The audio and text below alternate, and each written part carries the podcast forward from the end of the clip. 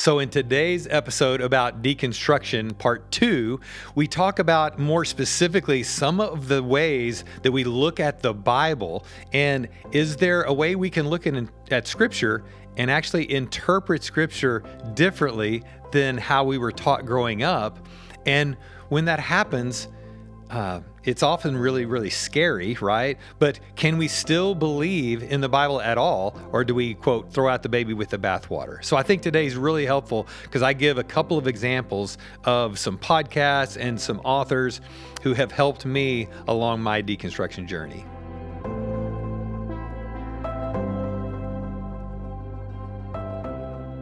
And we are back talking back. about deconstruction, part two of our deconstruction series. Wow. Uh, yeah, and I don't know how many parts we're gonna have. Maybe just two. but this is uh, no. You know what? We're gonna be now that the conversation is here and mm. we are we are embracing it and we're entertaining it. I look forward to a lot more. I mean, this is just such a long conversation. Well, I love that we're creating an atmosphere where people know they can come talk about it. So yeah. it's just like yes, when you were talking about religion and stuff do we want to create an atmosphere where it's safe to talk about and yes. think about family systems you know you're mm-hmm. in mesh families mm-hmm. where maybe there's a whole lot of mm-hmm. of rules about it and so yeah you belong but you can't be an mm-hmm. individual mm-hmm. right yeah. or maybe it's a family that um, is really rigid right? Yeah. And so you have your independence and all these things, but you don't feel like you belong. So yeah. where what are we going to be? We want to belong. We want people to feel like they belong, but we also want people to feel like they have room to grow to be that individual. And of course, as believers, like who you are in Christ. Yeah. Yes who you are That's in Christ. Good. And it's so a good. safe place to explore that. It's okay to question some things and push against so that you can grow. So, and and you said earlier it's you love that reframing as, as a mm-hmm. positive thing, a natural process. Right. right. And we'll come back. Don't let me forget to come back to the nature showing us this process. But um, so so it's but it's not this negative thing it's this positive thing it's right and let's don't be afraid of it right. um, well and i think depending to, on how you frame it to jump in yeah. here too like that i think that's one of the the fears that we have and that's been cultivated about deconstruction is you think about just kind of the the the typical story or maybe the characterized story of someone who deconstructs. It's like someone who leaves the faith to go and party and live life of sin mm-hmm, and do all mm-hmm. these things. And that's not what really happens. Like people who I walk with who have deconstructed it's a painful process of letting go of your foundation being shaken of the things you have thought that you that you thought were true and that were core and that were so strong are now becoming like sand. And you're like wait this is slipping through my fingers. And that is like a grief process. Mm-hmm. so it's not these it, i think that's the fear of the, the social fear is that people will just think that whenever you're a heretic or whatever that you're just going off and you know, and doing whatever you want because I'm out from under the rules now. Sure. But in reality, it's like, no, wait, these core things that have been so important to me for so long are now are they even important to me anymore? Like, yeah. what does it even mean? We, we, yes. I'm so glad you brought that up. The, the, w- w- my parents would always basically frame this smug yeah. atheist who's into science and too intellectual to believe in that foolishness, right? Yeah, Instead of somebody like me who's like really sad and grieving maybe the loss of some dearly held beliefs, maybe some community, and maybe even some family. Yeah. I mean, because of some things that I'm doubting or questioning, and it's a sadness, and and and to even dare you say, you know, start to skirt that line of do I even believe like am I about to throw out the baby with about do I believe in a God anymore? Yeah. And but if I and if I do believe in God, but it's different and you know, it's the big three monotheistic, monotheistic religions, you know, do I am I am I going to embrace mine or am I going to switch? Am I, mm. you know, it's but it's not this defiance. Mm. It's this I'm just being honest. Mm-hmm. I think that's the deal. So, with one point I want to make is um, with deconstruction, I think we felt like we were getting brownie points in faith the more I believe. Mm-hmm. Then the stronger the Christian, the stronger the faith, and the more proud of me God is. Hmm. And the opposite of faith is not doubt. The opposite of faith is certitude. The opposite of faith is being certain. So faith, and I want to say that again, the opposite of faith is not doubt. So we think, well, if he doubts, you don't have faith. No, certitude, being certain. I know it. We feel like we are getting brownie points with God because I believe something strongly. It's like if you think about what the so you're saying you agree with something, but in your actions, it's kind of betraying you. It's giving you away. We we know that you don't believe all the way, right? Like I said, that level of uh, disbelief that we see, that we see going on.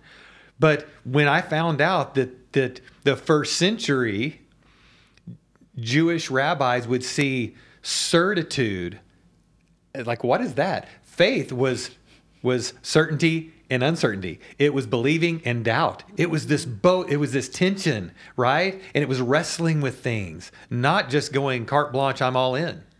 Yeah. And that sounds so scary for us mm-hmm. because of all the things that you named. Yeah, yeah. I, I I just thought of I was listening to a teacher talk about uh, the the story of Jesus in the wilderness after mm-hmm. he had been baptized and he's getting tempted by Satan, and uh, what he said is he's read a lot of scholars who believe that that was an internal battle. It was a, it was a battle because Jesus calls Satan the father of lies, and lies, you know, are in your head, like the, battling that spiritual warfare in your head that's happening. And so, if you look at that, that is a battle of doubt, doubting who God has said that He is. So if we are demonizing doubt, then we are saying that Jesus was heretical in the way that he processed through that that deal, right? And we always go back to Jesus as the archetype, right? Like mm-hmm. if he is showing these this mental battle that is the essence of doubt, like the the the the definition of doubt, then it's something that we shouldn't run from, but we should almost embrace and yes. be curious about in, right. in a sense. So I just think that's like that's that was a powerful picture for me because you know I've always pictured it as as this personalization of of Satan right beside Jesus speaking in his ear. And a lot of scholars will say that that was a mental battle mm-hmm. that we all face right? Yes. like we all face am I good enough? Am can I really be God's son? Is he really going to protect me and provide for me? Like all of these really core things that we struggle with at a at a really baseline level is what Jesus was struggling with there. And so, if I hear you correctly, not only is that amazing, whoever brought that point out, that's that's the scholarly, you know, brilliance that mm-hmm. we had never thought about, or mm-hmm. I had never been taught, mm-hmm. right? Um, but am I hearing there was personification being used that maybe that didn't happen literally that that was all this literary device showing you what Jesus well, I just think the idea is or... that like Satan is personified there. Okay. And and rea- and and what a lot of scholars think, based on the way that Jesus taught about Satan, mm-hmm. was that it was a mental battle in his head for because we because there are lies and truths inside of all of us, and faith a lot of times is believing the truth over the lies. Yeah. And what I mean, I think one of the most beautiful things about following Jesus is it gives us a framework for what we what to what voice we can believe over the other yeah. one. Mm-hmm. Because if we're if we have no moral compass then how do we know which one to believe and it's so, funny if i brought up and just if you think of reality practically uh, dealing with sin yeah. all the really helpful important significant things about faith mm-hmm. if i bring up the enemy that is inside us the mm-hmm. enemy that comes against anything good the enemy but if i say that there's not a real red devil with horns and a pitchfork. I mean, nobody believes that that guy's like walking around, mm-hmm. right? But but if I say that he exists only this certain way, some people get really, really mad and upset. Mm-hmm. And they want to say, well, he did exist or he he does exist and he mm-hmm. takes different forms. And but it's funny. So he couldn't take a form in our heart or in our mind. Yes. Um, or as this again, we have to personify him. Mm-hmm. I'm just using that as one example of how this slippery slope and how this conversation can get really, really angry. I want to keep this at that level. Yeah. I, can we just have a conversation where I can say, and I think I interrupted myself earlier, which is, but I can say, I don't know. Right. My favorite three words can become I don't know, yeah. and I can admit to saying I don't know. I'm I'm I'm yeah. searching. I'm discovering. Yes. I'm learning. I'm I'm I'm trying to to discover the truth about God, mm. but I'm not certain. Yeah. Man, right. and if yeah. we can see that even even I want okay. somebody here that certitude is not faith. Yeah. That that was the opposite of faith, right? So if you have a, a knowing and an unknowing, that's that contemplative, right? That's mm-hmm. that liminal space of the the I believe but help my unbelief. Mm-hmm. There it is. That's faith, and now you're yeah. being honest, and that's something God can work with. Mm-hmm. Well, right? that's why I say about if we, the beautiful point about that is that that's when you start allowing God to be God in your life. Ooh, because outside of that, you're in control. If you look at Jesus, the beautiful part that Ross just said as well was that we look at Jesus as the architectural part of, you know, that's where we follow him, mm-hmm. right? And if you look throughout scriptures, what did he do? Jesus was doing things that no one else was doing at that time. That's mm-hmm. a man that's been sitting there or laying for 30 some years. He walks over and raises him up. okay. What what can you imagine if someone started doing that now? what we would be doing and hearing and yeah. gravitating to. So the fact that I say I don't know, I'm literally giving God that place in my heart and mind to be God. Yeah. The, the the the boy that was born blind in the New Testament, and someone asked the question, did his mother sin or did he sin?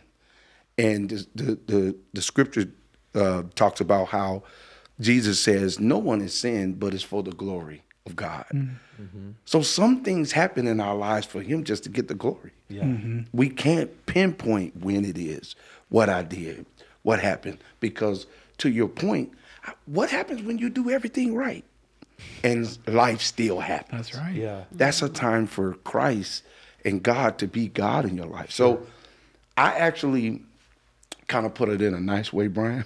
Yeah. when I say I don't know, sure. I tell people some of my some of the sessions that come across, they'll ask me if there's a situation where there's a, a marriage that's in trouble and the person is coming and they want their marriage to be back what it was and they ask me the question, I need you to tell me, is it going to be better? Right. And in that moment, I don't know. Why? Because there's two people that's got to choose for it to be better. Mm-hmm. Yeah. And so in that moment, I can't say because I don't know as we walk through who's going to make that decision. So what I say now, Brian, is I tell them, I say, I don't know, but I promise you one thing: the healing place is here to walk through it with you. Mm-hmm. Yeah. I promise you. I and so the church now, to me, I feel like in that I don't know, the only posture or place we can take is, hey, we don't know, but we're going to be here to walk it through with you. Okay. Because of thank you, yes, because of science and mm-hmm. Netflix, like I, people mm-hmm. say, "Hey, I know too much. I can't believe that anymore." Right? Wow. We're seeing the documentaries. We're mm-hmm. listening to the podcasts. Um, we're we're we're reading the books. We're we're watching, you know, the latest and the greatest. And so people feel foolish. They, like I, I know this. I've been confronted with this truth, right? And so I feel foolish for still believing. And like, and here we have the forty-seven percent, right? Mm-hmm. And and and dropping. So you asked me on the break, it's like, so what's this new framework? So if you right. if you've been confronted with the truth, and I'm going to come mm-hmm. back to a little mm-hmm. a tiny example, okay? So um, but if you're c- confronted with this truth and you say, I don't, I can't believe this anymore. So what do you believe? Where's the new framework on which you can still believe that the Bible's inspired? Mm. Even though you know we have copies of copies of copies and there were tons of discrepancies, right? that you find out that the last 12 verses of Mark were written in half a century later. Can you? Does that invalidate the whole? Oh, oh that's bad. Can, does that invalidate the yeah. whole thing? Right. Right. Um, uh, so, so I believe for me, I found a new framework on which hmm. I can believe in God. I can believe in yes. the Bible. It's so many people that, do you believe in the Bible? I'm like, what do you mean? like, do I believe it exists? Right, right. right? Yeah, right? He's like, I mean, well, no, what it says about what? Which part? Right. I mean, there's, again, that's, let's think about it and let's, let's dive in. So, quick, hopefully tiny example, just what I'm talking about. So, so back when I mean this is years and years ago, probably 1989 or 90. Okay, I just married. And I saw this conference that was coming to at the time we lived in uh, Euless, I think, um, either Euless or Carrollton. But anyway, there's this conference coming to this church that I'd never heard of, but I heard that the conference was coming and it was this guy named Gary DeMars was going to be teaching and you can look him up and as far as his credentials but we're talking about a scholar scholar. And he wrote a book called last days madness. Last days. Are we in the last days? You know in revelation and end times and all you know left behind all the stuff that i was hearing about the last days back in that time. And I thought, you know what? This guy is going to be teaching about how we're all going to get microchipped and the barcode is the mark of the beast and 666 and and I'm I'm thinking, you know, I'm going to go rip this guy apart. You know, I'm going to go to this conference and hear this guy talking about this ridiculous sensationalized stuff. He actually did the complete opposite. I sat in this church for 8 hours and heard him desens desensationalize the last days. And he, I mean, it was covenant eschatology. It was the last days of the first covenant, right? And and so it's a long, long story. But one of the things that I was taught this day, we sat there for eight hours and looked at Matthew 24, Mark 13, and Luke 21. This was primarily, and if you if you listen to what Mark, I mean Matthew 24, Mark 13, Luke 21, it's called the Olivet Discourse on the Mount of Olives. These this question, the followers of Jesus asked him about the destruction of the temple and when this was going to happen. And Jesus said, "The day and the hour is unknown, but here's some warning signs. Pay attention. Don't be caught here. Don't do this." And he basically taught how, and if you look, so the scholarly name is the Olivet Discourse, right? Half of Matthew 24, half of Mark 13, half of Luke 21. All scholars would agree he's talking about the destruction of Jerusalem in AD 70 and the tearing down of the temple. So this this huge day that I was never taught in my fundamentalist upbringing that AD 70 was this huge moment in all of history, right? Well, then if you look on any like NIV study Bible or some commentary, it will say, but if you look, the second half, some believe is talking about the destruction of Jerusalem in AD 70, and some believe he's talking about the end of the world. The, the disciples never asked about, and Jesus wasn't talking about. So, Gary DeMars's point in Matthew 24, Mark 13, Luke 21, he's like, this is not talking about the end of the world or some quote, second coming, the parousia in Greek. He was saying this is something we made up in the last 300 years. And I'm like, wait, wait, wait, what? The second coming? And, and so, again, the tiny example, and I'll just kind of really try to boil it down. But this was like, well, wait, wait. If Jesus isn't coming back, see, I'd assigned all this meaning to what these passages meant, and he was showing me and I'm talking about a detailed Bible study that, hear me, I was convinced he wasn't, he was talking about AD 70. So what is that, where did that leave me? Did I say, I don't believe the Bible anymore? No, I had to look and say, wait, wait, wait. The Bible says something different than what I thought it said. And so let me figure that out, right? And so that's just one example. By the way, the Gospel of John doesn't have an Olivet discourse in it. You heard me mention Matthew 24, Mark 13, Luke 21. Revelation, written by John, he believes is the parallel passage to those three that is the Olivet Discourse. So, Revelation is not something about that's going to happen in our future. Revelation already happened. And we've had other teachers, scholars who show the first century uh, parallels to it's what John was saying. Wink, wink. I'll get beheaded if I say this out loud. Mm-hmm. But here's pay attention. He who has ears, let him hear. Here's what I'm talking about. And he's ripping Neron Caesar or what have you, right? City on Seven Hills. Everybody knew what he was talking about, but he didn't come out and say it. And we're looking for some number scheme or symbolism for something that's going to be 2,000 years and counting in the future. So he blew that away for me. So, can I still be a Christian? Can I be a believer? Still hold the Bible as sacred, right? And meaningful and inspired, but yet not believe that he was talking about the second coming of Jesus Christ in Matthew 24.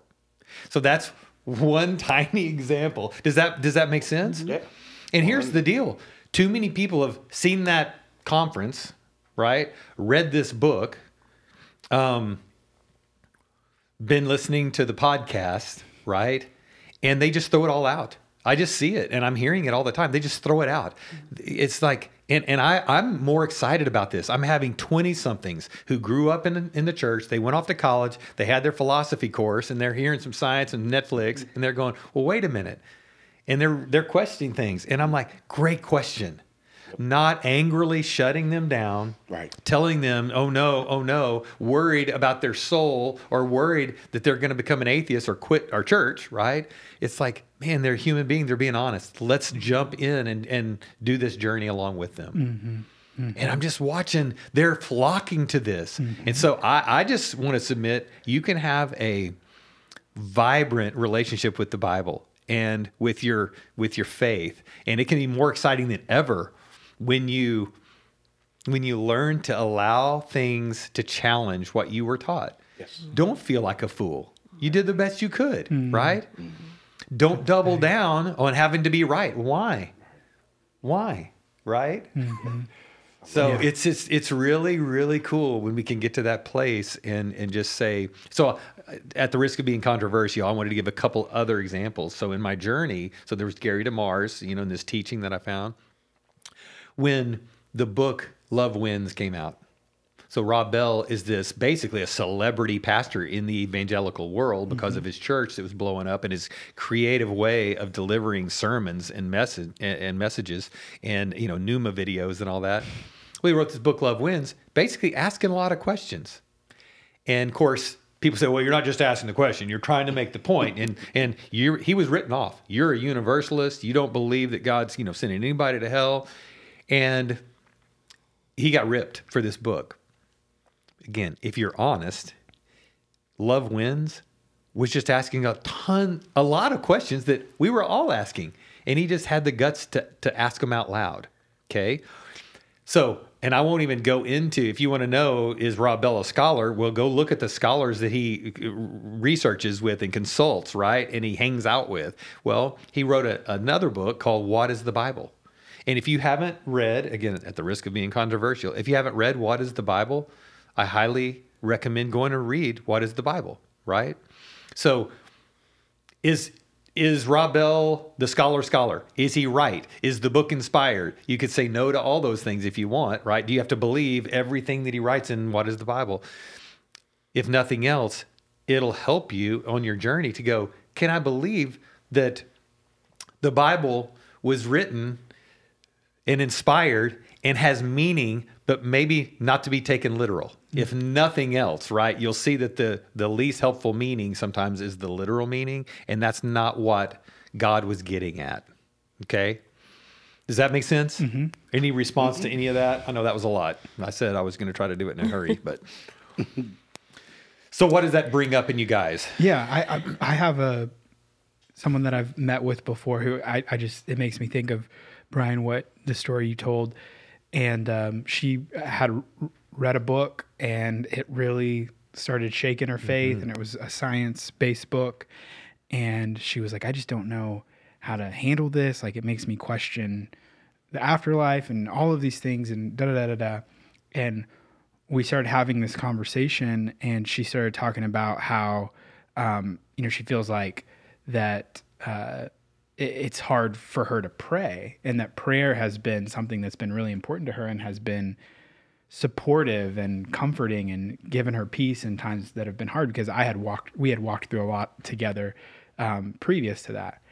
And so it was almost like because she started questioning these other things she had to give up prayer too. And my question was well why it's mm-hmm. still something that's important to you. You still believe that God uses it in your life. Just because there's these other things that have been been shaken up, that doesn't that doesn't mean that this has to go too. This is classic throwing out the baby with the bathwater. It's classic slippery slope type thing. And so that's what I would encourage people who are listening. If there's this one area that's causing you some mental grief and frustration, that doesn't mean that all these other things that have worked for you or been beneficial in your life just automatically have to be let go of or, or thrown out.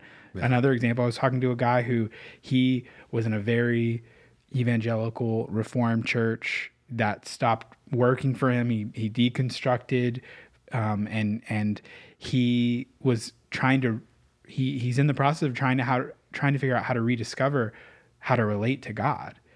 And it's hard for him to integrate any of the old things that he was old things that he was doing historically growing up and in his old church back into his faith life like spiritual disciplines prayer reading even like how to talk to god. And i just told him what if you just try the things that have worked for you and see if they work now? And this is like the whole an open hand reimagining who God is to you because that I mean it's in our relationships right? Our marriages have to change. Like we have to we have to figure out how to relate to our wives and our husbands differently in different seasons. Parenting you have to relate to your kids differently in different seasons. Why would it be that there's one way to relate to God for your whole life? Mm, that's good. It's got it's got to change and yep. move. So and so I think for some people when they feel like that that and this is this is one critique that I'll have of deconstruction. I do think that there is some confirmation bias or some groupthink in the sense that now that it is so out in the open, especially for my generation who is very swayed by social media, what they hear, just because there's so much of it now. Um, I do think that people are like, okay, now I can just jump over into this camp because it's been opened. That opening's been there. Now I can jump over there instead of like actually doing the work to wrestle with the mm-hmm. things that you're feeling um, and the things that you're going through. But but I do think that uh, that yeah, like we can we can begin to there not we don't have to throw out everything just because we have this one experience with this one. It's it's so interesting the confirmation bias how that comes into play. So when I'm listening to let's just use two podcasts again as example um, the Liturgist podcast and the Unravel. Right? There's two podcasts. Brady Toops is one, and then these the Liturgist, uh, the group of folks, you know, Gungor and Science Mike and and uh, Hillary McBride. Oh my gosh, brilliant mm-hmm. Hillary McBride, Dr. Hillary McBride. But so they have people. They talk about de- deconstruction all the time, and they mm-hmm. have been. And so it was this thing that I'm finding online. It's like, okay, there is a conversation going on about you know things that I'm wrestling with, and I'm not the only one, and I'm not you know. But it was this again. It was not in public, right? And it wasn't talked about, especially not in your church. Um, so, but there are people who are have gone through deconstruction who have become unbelievers, non-believers, atheists, if you will. Um, they believe in one less God. They would say we believe we don't believe in 999, but they just believe in one less than we do. But anyway, so. Um, and then there's people who believe they found the new framework and have reconstructed a very workable faith.